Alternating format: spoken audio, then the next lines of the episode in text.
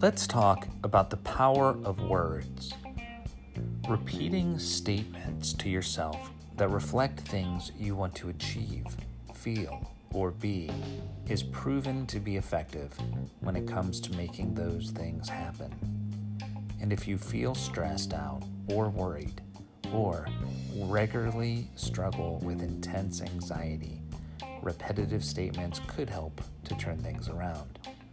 Create a statement that you can use in any stressful situation, but keep it simple. For example, your statement might be I am calm, even when the world around me is not. Or, I am good at working steadily in the middle of a whirlwind. And then use your statement. Repeat it whenever you start to feel stressed. Do this regularly and it will become more and more powerful. Your subconscious mind will integrate this statement into its understanding of life and the world, and you will begin to be what you say.